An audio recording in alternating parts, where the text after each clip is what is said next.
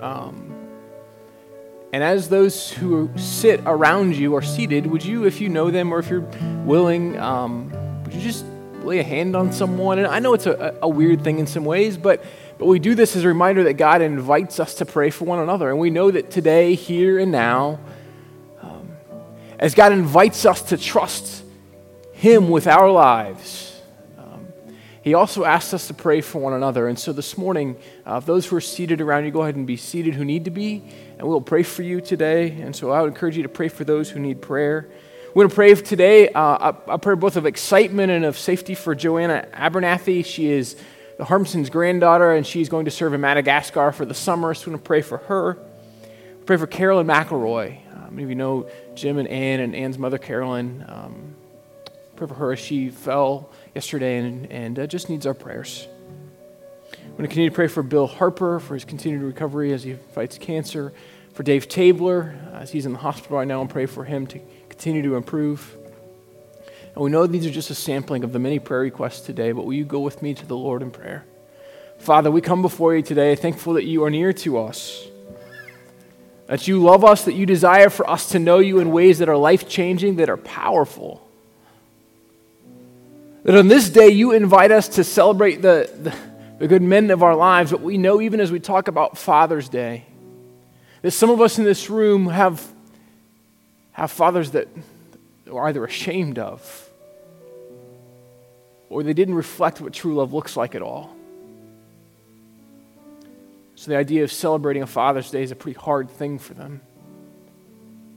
We, for some of us today, we have lost our fathers, and celebrating Father's Day is painful in that way. Well, for others of us, we wish we could have been fathers and haven't been. And so, Father, today we come to you, the one who is the Father, who is the author of love, who invites us to know that we are truly your children, that we are defined by love your graciousness, that your hope for us is seen in your Son Jesus and on his life, death, and resurrection to, to come to give us new life. So we pray today for those we have mentioned for Joanna, for Bill and Dave, for Carolyn. And we know there's so many others, and even right now, some are seated as they need prayer for them or for their family or for their future. And Father, we don't have the answers today for everything in our life that's broken. But we know one who heals and redeems and restores. And so we're asking, begging, pleading for your restoration. We pray today not only for that, but we know that some of us are celebrating great joys today. For some, it might even be a first Father's Day, and so we celebrate that today, and we pray for that today. So, Father, help us to recognize our deep, abundant need for you in moments of despair and in moments of celebration and everything in between. And so, Lord, we ask in this moment that you would be present with us in tangible ways, that you would speak to our hearts and our minds and our lives, and we would know your deep love for us. And Father, we pray this morning that you would speak to us, that it would be your voice that we hear, not even mine, but yours. And we pray this in the loving name of Jesus. Amen. You may be seated.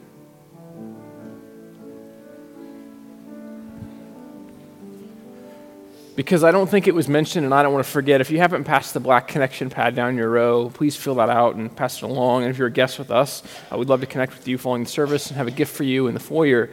Um, so this is not this is not a part of the sermon. This is kind of a side note in advance of. I just want to say today, if you, um, how much I appreciate all of you. Um, whether you know it or not, it's been just over five years since the church uh, voted to call me here as your pastor. And um, I am, I still don't know what you were thinking, and some of you don't know what you were thinking either. Um, but I'm glad to be a part of you and one of you and with you. Um, and I know this is an interesting season for us. And um, when the board called, they said, Would you lead us? And I said, I'll do my best um, with the help of God. And so we hope that that's continued to go in that direction. And we know next week there's a vote on that and, and a new direction. And uh, would you continue to, to ask God to answer this question that we've been asking our leadership and that we believe God has answered? And the question we've been asking is this, is do you believe this is the leading of God or not? Um, and our leadership has answered that affirmatively. We would encourage you to continue to pray with us on that. And we will talk more about that a little bit next week at the end of the service. I hope this week uh, you have been praying like I for Boys and Girls Camp. And uh, we know how powerful that week is. And pray for the Punches family as they open up their home and their property and they lose some sleep. Uh, so I want to pray a prayer of thanks for Brian and Marla and for Pastor Holly and all that she's done in that. But, but I was thinking how when we speak to people uh, and we hear people speak, how speaking either speaks into our life powerful words that lead us to action, right? Have you ever been inspired by words? Like somebody says something, you're like, I, I'm in, let's do this. Whatever this is, I want to be a part of it. And other times, have you heard someone speak in a way that you say, I want nothing to do with that? Like, they're just mean. In fact, they've done the opposite of inspire. They've angered or hurt or upset you. And then if I were to shift this, I would say this How many of us have been the words who have used those words? Right? We've inspired people with our speech ooh, that was good, and people were excited. And how many of us, if we're honest, other times have, have not inspired? We've beaten down, we've hurt, we've wounded. See, I think sometimes we forget how powerful our words are. I really do. I mean, the words have the opportunity to speak into people's lives in such meaningful ways, and they also have opportunity to tear down. I was thinking about today is Father's Day and how, how I probably, uh, it's kind of obligatory you talk about your father a little bit, so I thought I would. Um, some, some of you have met my dad, and you probably just think he's like this really tall, big guy who is just really quiet. I never knew that man. Um, you know him as quiet, I don't. Um, but my dad, like, he's, he, he taught me all kinds of stuff. He taught me how to cut grass and you know, like how not to fix stuff sometimes. No, um, he's much better at that. He just, I wasn't a very good learner. Um, but, but there are things he taught, and he said lots of stuff. And my dad, my dad really is not one who shows a ton of affection. So the moments when he did, they really stand out. So I remember I was, a, I was going to college, and he asked me to give him a tennis lesson. And so I said, sure. And so I gave him one. We were having kind of a serious life conversation. And midway through this conversation, during this lesson, he stopped, he dropped his racket, he stepped over the net, and he gave me a hug and said, I'm proud of you, I love you. I didn't think I'd cry. Um, but like that, that moment stands out in time because it wasn't the normal function of my dad. In fact, a few months ago, he, he sent me a text and said, I want you to know I love you and I'm proud of you. And there was no reason for that. And so actually I called and said, Are you okay? Um, are you dying? Like, uh, like I joke because he, we always knew, but he didn't articulate those words probably enough if he's really honest, and he'd probably tell you that. So, thinking about how I learned so much from him, but how his words had such meaning in my life, there are other times when he disciplined me, and I have not forgotten those words, right? And I, I, am okay, this is kind of just funny. I was trying to think if I could add something about my mom, and I was just thinking about how my mom, when, when she'd be like chewing us out for doing something, because we were a bunch of boys in our house, and my little sister, she was like the angel, uh, or so everyone thought. Um, and and my mom would be lighting into us about something, and someone would call and she'd go, Oh, hi, how are you? Like, how do you do that? You go from like anger and animosity to, Oh, it's so great to talk to you. And I'm like, What? My dad just wouldn't answer the phone. He's like, I don't know how to shift like that. But I mean, I, I think it's like a female skill that they all have that they can be like chewing out their children for doing something disruptive. Or, and then the minute someone calls, it's like they flip a switch. And I, I don't have that switch. Um, but our words are so powerful. Today, I want to say if you're a father or if you're a man, or really if you're a person here, um, your words have weight. Your words, our words, I'll include myself in this, I'm not immune to this. They build people up or they tear people down. In fact, it's important to know how our words, they teach stuff. Sometimes good stuff, sometimes not good stuff, but we teach with our words. In fact, sometimes we teach things that aren't true. Did you know this? This week I was reading about the things that most of us have been led to believe that aren't true. And I'm sure these people were well meaning when they began to teach this stuff. Like, did you know fortune cookies are actually from Japan, not China? I didn't know that. This week I learned something new. I mean, most of you probably know. I mean, I know. I hope you haven't learned this from me, but we don't know what kind of fruit Adam and Eve ate. We say an apple. We have no idea. Just to be clear, we don't know. Did you know that Cinco de Mayo is not Independence Day for Mexico? I didn't until this week. It's actually September 16th. Go figure. Did you know that one human year does not equal seven dog years? It's based on the size and breed of your dog. Did you know that Vikings didn't wear the horn helmets? I didn't. I assume they did. Maybe the favorite one I learned this week did you know that it isn't true that caffeinated beverages don't hydrate you? That's just not true. Now, caffeine is a diuretic, and so it can lead to other issues, but it does not dehydrate you. So all the coffee I drink is okay. Now, each of these began with people thinking these were positive things, right? I was teaching someone something that was true, only to later find out they were untrue. And I'm sure others of us in this room, if we were to take the time, could think of things we taught or learned that were not true, and only years later found out the difference. Our words have power. We know this, that there's the power in words, because sometimes people have made accusations and when, once an accusation is thrown, whether it's true or untrue, it gives us pause. We see people differently based on accusations, not even whether it's true or not. We know this. We live in a cultural climate that if you're accused of something, it's as if you've already done it. I don't know if it's true or not. Our words, they have power. The writer of the book of James, James, I know we, write, we, we label stuff in the Bible really well. It's so complex. The guy wrote the letter, his name's James. We're going to call it James. Uh, so, the book of James, we've been going through this this summer, and we'll continue to go through. And we're in James chapter 3, the first 12 verses in just a moment. But, but James has really talked about the power of words. All throughout his letter, he wants the church to understand the power of words and how they matter. In fact, what he, what he does is he talks about his brother Jesus. And I know if for no other reason you want to be a follower of Jesus, then the guy who is his brother prays to him and says he's Lord. I mean, that alone should make you want to become a follower. Maybe.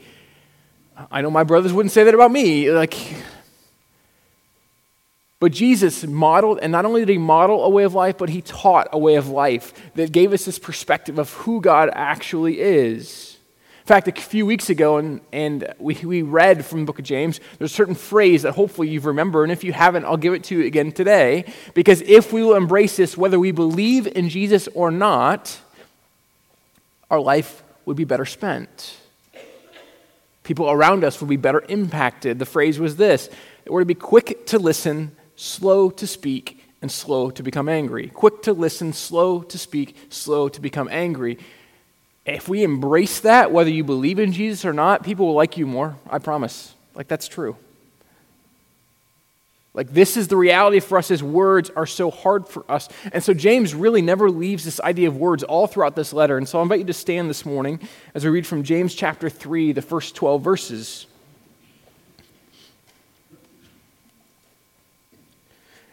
James writes these words Not many of you should presume to be teachers my brothers, because you know that we who teach will be judged more strictly. We all stumble in many ways. If anyone is never at fault in what he says, he is a perfect man, able to keep his whole body in check. When we put bits into the mouths of horses to make them obey us, we can turn the whole animal.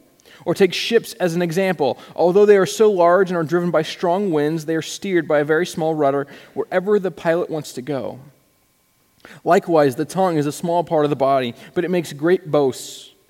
Consider what a great forest is set on fire by a small spark. The tongue also is a fire, a world of evil among the parts of the body. It corrupts the whole person, sets the whole course of his life on fire, and is itself set on fire by hell.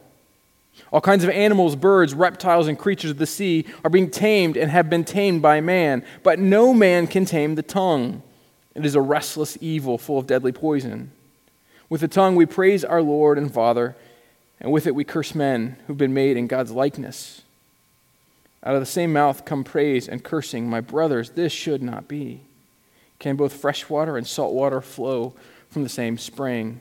My brothers, can a fig tree bear olives or a grapevine bear figs? Neither can a salt spring produce fresh water. The word of the Lord. You may be seated. Now, see, I have to be really honest with you. This first verse that James mentions here, the first one he writes about, scares me quite a bit, to be honest. He said, Be careful if you're a teacher because you'll be held to a higher standard. Period. I mean, in fact, in the Church of the Nazarene, we have this process called ordination that, that one of the primary modes of it is to talk about what you have learned and how you'll teach. Because if you're going to talk about the character of God or Son or the Spirit in ways that are counter to what we've come to understand who God is, and they don't want you leading or teaching. Like I know some of you get freaked out by some of the things here, like, but what, one of the things I feel most convicted and concerned about is what we teach as a church, whether it's in a Sunday school class or from me or from anyone else, because at the end of the day, I know that I'm held accountable by that.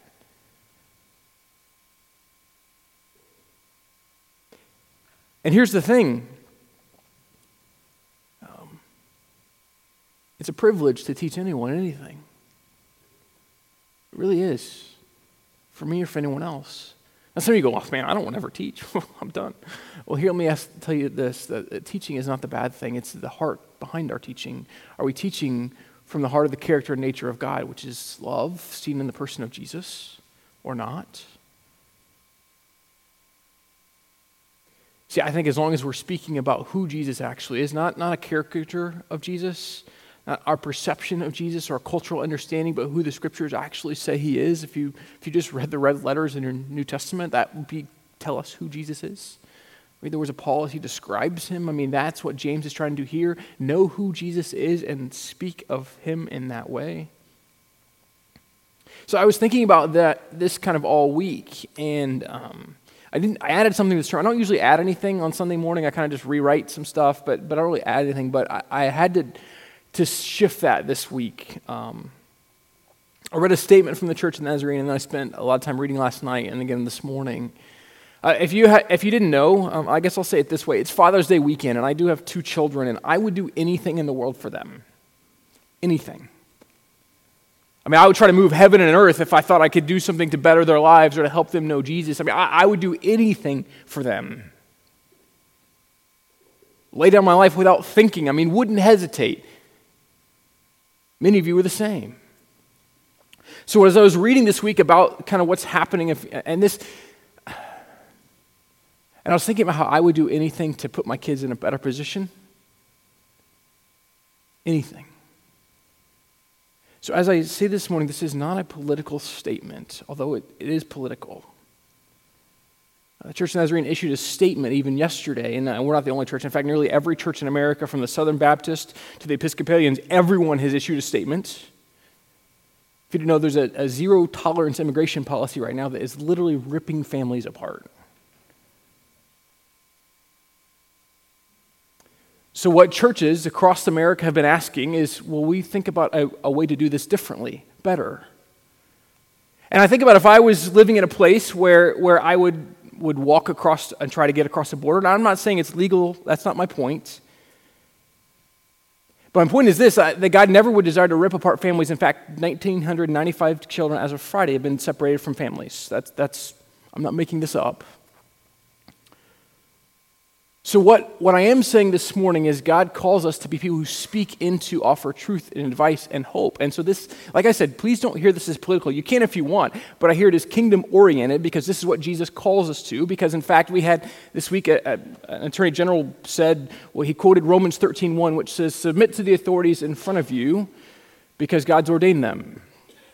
However, if you read the Apostle Paul, who wrote Romans 13, he's the same one who said, who was eventually executed because he wouldn't submit to the Roman authorities. See, the call of the church is to speak into countercultural ways whenever it's immoral or unethical. And there's no way we could ever believe that our Heavenly Father would desire to separate families. It's just not the character and nature of God. It's just not.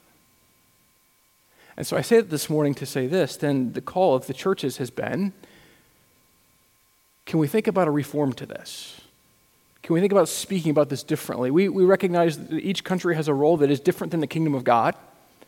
But can we think about a, a, policy that's different? In fact, if you, if you didn't know, the, the previous policy had said that families were detained together and deported together, or um, they were paroled together in the country. And right now, this is a new thing that they've been separated this way. So the church is just asking, can we think about this differently? And here's what I would say I wonder if we wouldn't have used the scripture in that way to say this if we had a better understanding of the way it should be taught. So if we're going to quote Romans 13:1 as our kind of premise for why this is okay, I wonder if we had a better contextual understanding of Romans 13 instead. It's why it comes back to the power of what we teach, the power of our words matters. It's why one of the things that my prayer for us is that we begin to say and understand that Scripture, we want to understand contextually. We want to understand what the author's intention is. We want to understand what God desires for us to understand and know in the midst of that. And I know for some of you, I'm, like I said, I don't know whether you you lean Republican or Democrat or in the middle. I don't know, and I don't really care. But the challenge for us is to be God's unique people in a culture that never is going to value the kingdom values ever as a whole but we can speak as God's authoritative people, as His voice in the world. But it requires us speaking from a place of listening, knowing the heart of Jesus and the character of love. It's not often that you, in fact, I don't know if you noticed this, but the church in America often is divided on most things. This is one of the few things we're actually united in right now. Um, not saying there shouldn't be immigration policy, but the, the way we think about it should be different. James quickly moves on from this idea of teaching, and he talks about what comes out of our tongue, what comes out of our word, is the overflow of our character, the overflow of our heart. We know this, right? We know what we speak is the overflow of who God calls us to be. And he goes on to say if we keep our tongue in check, we keep the whole body in check. I use the illustration of a horse. I don't have horses, and I'm, I mean, my only horse, horse story really is that I forgot to shut a gate at my aunt and uncle's, and they have horses, and needless to say, my aunt was really angry. Like, that's my horse story. I have no others than that. But I do know that a bit and bridle can turn a whole horse, or that on a boat, a rudder is small, or an airplane, they're small, right? These small things can change massive directions of huge things. But when we lack control of our tongue, when we lack control of that, the direction we go often becomes something that's not good.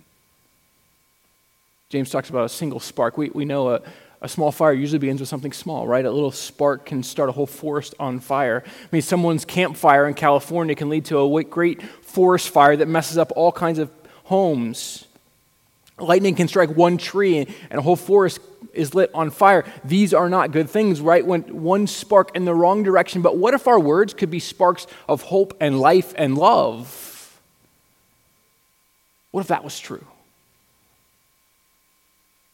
What if the words that we spoke added hope to people's lives and didn't destroy? What if our words became different? Because so often we struggle. We, I mean, James says we, we learn to steward all of creation. In the beginning, God created mankind in his image and said, This, I want you to steward, I want you to manage, I want you to, to oversee all the world. And the hardest thing, probably, for us to steward and understand is our own tongue.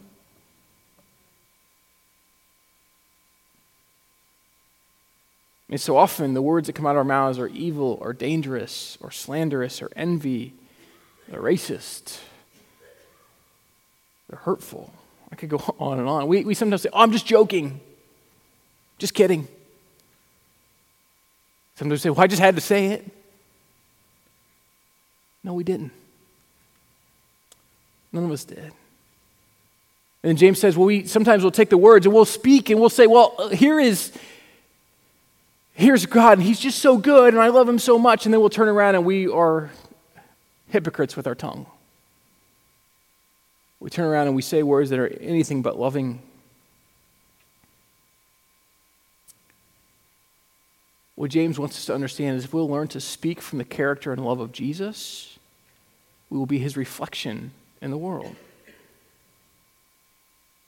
Because our words are a reflection either of our love or our lack of love. There's really not an in between. I mean, we should be wary when we speak of others because if it's not uplifting, if it's not truthful, if it's not, if it's not good or for the betterment of others, it's called gossip.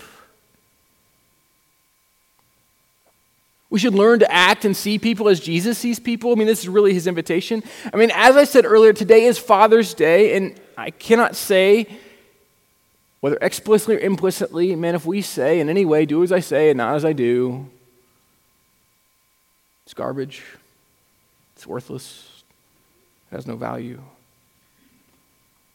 See, our words and our actions have to match up. Proverbs 15, 1 through 4 says this A soft answer turns away wrath, but a harsh word stirs up anger. A gentle tongue is a tree of life, but perverseness in it breaks the spirit. In other words, how we speak has power. Our words have power. One of the hardest things is for us to often think about God as Father, this idea that God loves us unconditionally, the way that God loves us as His own. That this is a hard thing for us to grasp. And so often it's because we look around and we see the fathers and us and the things we've said or done, and we recognize how hard that is to embrace that then. But to the men of the room, what if we tried? If we really gave our lives and our hearts to saying, I want to reflect the love of God in everything I say and do? I want to respond from a place of love and only love to my family, to my friends, and to my coworkers, to my neighbors. See, the words we use, they have such power. The words of fathers tear up or they build up. But it's not just the words of a father, it's the words of a teacher. I mean, one of my great moments at Carl Leth was a professor of mine in college, and, and I remember, I'll never forget, I was kneeling in an altar praying, and kind of my, felt like my life was in turmoil, and he whispered these words in my ear. He just said, I have great faith in you. And he walked away. And I got to be honest with you, those words have rung true. In fact, I sent him an email this week telling him I was telling that story. I said, You spoke to me in that moment as if it was God, and I needed to hear it. Thank you we never know the power of our words. So, whether they're our children or a neighbor, or a coworker, or a stranger, the power of our words matters. And so, I, I told you I'd finish this book this week, but I got one more story from you for it. Um, Bob Goff's book, Everybody Always. I've been asked quite a few times how my life is working for me. It's a fair question, I suppose. More than just small talk, what my friends really want to know is how things are going for me. I think a better question to ask is how is your life working for the people around you? Because if our lives aren't working for the people around us, our lives aren't working for us. How's your life working for the people who are closest to you? I'm always in a hurry. I put on my socks two at a time. I lace up my tennis shoes while I run to save a couple of minutes. I order sushi at restaurants so I don't have to wait for them to cook the fish. And I don't even like sushi. When I'm not in a hurry, I spend my time being impatient. It's so extreme, sometimes I think I make coffee nervous. While living my life this way has been working out great for me, I started to wonder how it was working for the people around me. So I asked them, Do you know what I found out? My impatience was driving them nuts. A few weeks after I asked the question, I found a beautiful kids' book that changed everything for me. It was a book about buckets. And its premise was simple we will become in our lives what we put in our buckets. I knew I needed to fill mine with patience. I decided to put the book to the test, so I went to a hardware store and bought a metal bucket. I carried it with me everywhere for three weeks as an experiment. The bucket was made of galvanized aluminum and had a wire handle. I looked like a dairy farmer.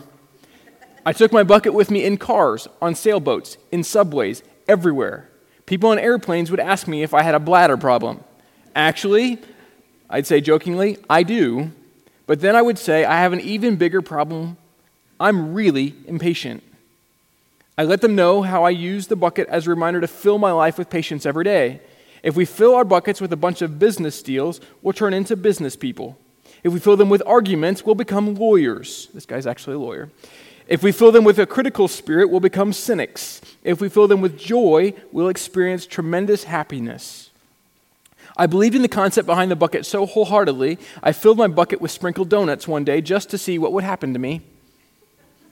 Here's the simple message Jesus has for us. If we fill our buckets with love, we can actually become love. I have a friend named Randy Phillips. He's an amazing guy who pastors an even more amazing church called Life Austin. He also has a band called Phillips, Craig, and Dean. I know it sounds like a law firm, but it's not.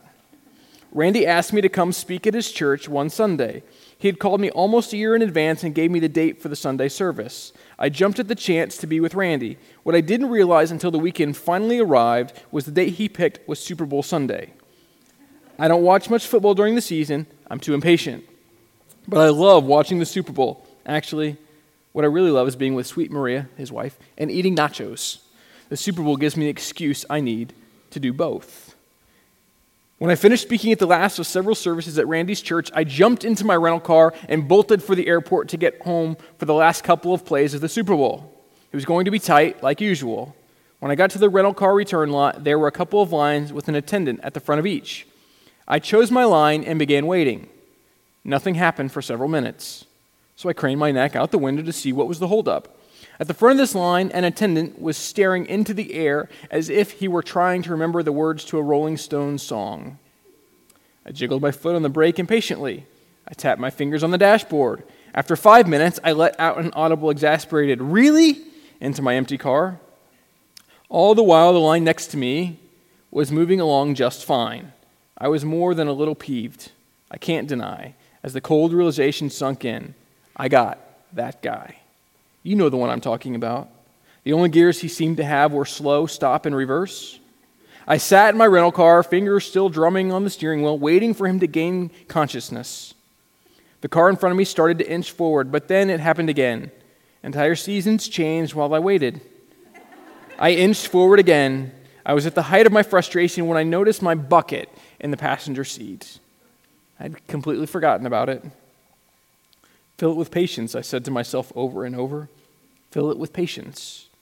Finally, the attendant slowly lumbered toward me. I've seen glaciers move faster. he opened the door slowly and asked, How was your rental car experience? In the old days, I would have just clocked him with my bucket or made a wisecrack to let him know what a lousy job he was doing and how he had made me miss my flight. Something different was going on inside me this time, though. For 25 minutes, I had done my best to fill my bucket with patience. This time, instead of making the snarky remark that easily came to mind, I said to the guy as I got out of my car, I had a great time. The car was awesome. You're awesome. Airplanes are awesome. Life is awesome. I hope you have a great day. I didn't even recognize myself. it was like a ventriloquist had his hand up my shirt and was making my mouth move and was saying things for me. This certainly didn't sound like an old version of Bob talking, and you know what? It wasn't. It was a bucket filled with patience doing the talking. I had missed my plane by a lot. I got out of the car with my bucket and started walking to the terminal to book a new flight. I'd walked halfway across the parking lot when the rental car guy came running up from behind me and put his hand on my shoulder. A little winded, he said to me, Hey, I just want you to know, he paused to catch his breath before continuing, that was a great sermon you gave at church. You were there, I thought, as I held back a gasp. Oh man, if you only knew what was going on in my head while I was sitting in line before I remembered my bucket in the passenger seat. Don't miss these words.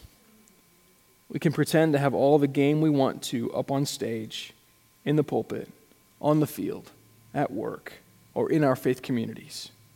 But it's how we engage with the rental car attendant, or the grocery bagger, or the bank teller, or the person who puts on the car tires that lets everybody know where we really are with Jesus. I still get it wrong more than I get it right, but I was so grateful I had filled my bucket with the right stuff that day. All the words and emotions that otherwise would have spewed out of me would have shattered this guy and shown me for the impatient, selfish guy I'm still trying to put on the bus. People will figure out what we really believe by seeing what we actually do. Everybody has a plan, but God is looking for people who know their purpose. We all encounter difficulties. It's what we do next that defines us. During the times when I'm confused, my feelings have been hurt, or I'm exhausted or frustrated, I'm learning how to fill my bucket with love. People don't grow where they're planted, they grow where they're loved. Knowing things about the Bible is terrific, but I'd trade in a dozen Bible studies for a bucket full of acceptance. And truth be told, so would everyone around us. While unloading on the rental guy the way I wanted to at first might have worked for me a few moments as I let off some steam, the conversation wouldn't have worked for him. Because I'd been filling my bucket with patience, I'm sure I had the conversation I should have had with a rental car guy that day. As a result, I let loose a lot of grace into the world. It's this simple and that difficult. The guy who is up in front at church needs to be the same guy in the back of the rental car line. If you can't do that, either stop driving or get off the stage. Bringing those two different people together is going to take a whole lifetime and a pretty big bucket. Um,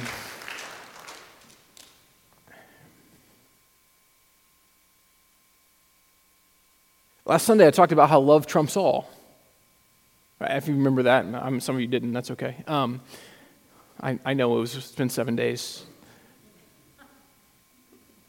And I was, I was leaving last Sunday afternoon. Uh, um, my son and I were driving, and we were going to meet someone to play nine holes of golf. And so we were hurrying there, and we got behind the slowest driver I've ever seen. I mean, the speed limit was 45, they went 30. And, I, and they started to turn. I thought, oh, thank goodness. And then they realized they didn't need to turn. and I'm losing my mind in the car. I'm not saying anything because I, you know, I want Isaac to pick up any bad habits. And, and uh, we turn onto this road, and I catch myself. And my own phrase in my head was, Didn't you say this morning love trumps all? All right, so I'll just pray for the person in the car in front of me instead. I didn't honk, that's a step forward. But how often do our words betray what we want them to, to be? See, the call of the church is to be a blessing only people, not a blessing and cursing people.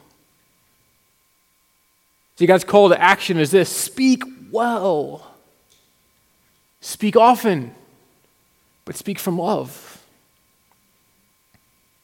If we're defined by love, we'll speak with love. So the question we have to ask ourselves is this Are my words going to produce the end result I hope for? And I don't even mean in that moment, I mean at the end of our lives. Because, man, if you tell someone off, sometimes it feels kind of good. But is it who you want to be?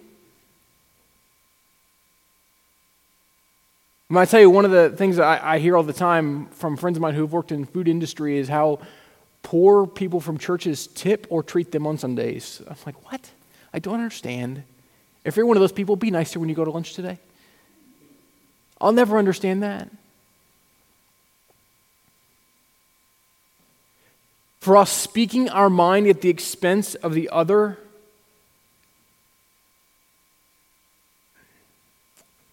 is the definition of making everything about me. And that's opposite of Jesus. For followers of Jesus, we're called to speak the words of Jesus. There are times words are difficult, but they're always spoken from deep love. See, the church exists for the formation of God's people for the transformation of the world. Let's say that again because I hope you caught that. The church exists for the formation of God's people, for the transformation of the entire world. That is what the church exists for. But we have to be formed. We have to be changed and shaped, and we have to be defined by love. Because the world will not look differently if we are not shaped and transformed by the love and power of Jesus. And so, this Father's Day, this day, for all of us, I have just two words for us speak well. Speak well. Will you stand and pray with me this morning?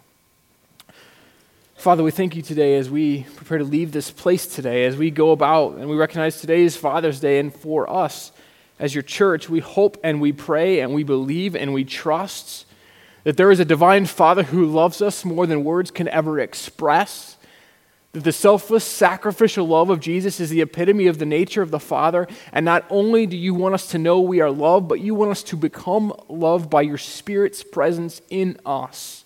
And so, this day, this Father's Day, help us to embrace our Father's love. And may we give His love. by the words that we speak. So, Father, we do pray today that you would help us to be your unique people who are defined by your faith, hope, and love, who recognize today there is a Father who loves us all. And to the men of the room, we have children, may we be great fathers to them. May our actions be defined by love. If we don't have children, but we're a man in this room, may we become spiritual fathers to those who need it. And so, Father, we thank you for your grace and your love, who picks us up when we fail, dusts us off, and puts us back on the journey again. So may we go and be people who speak with truth and hope and love. We pray this all in Jesus' name. Amen. May you go in God's grace and peace, this love today. And if you're a guy who was here with us today, may you get a piece of pie.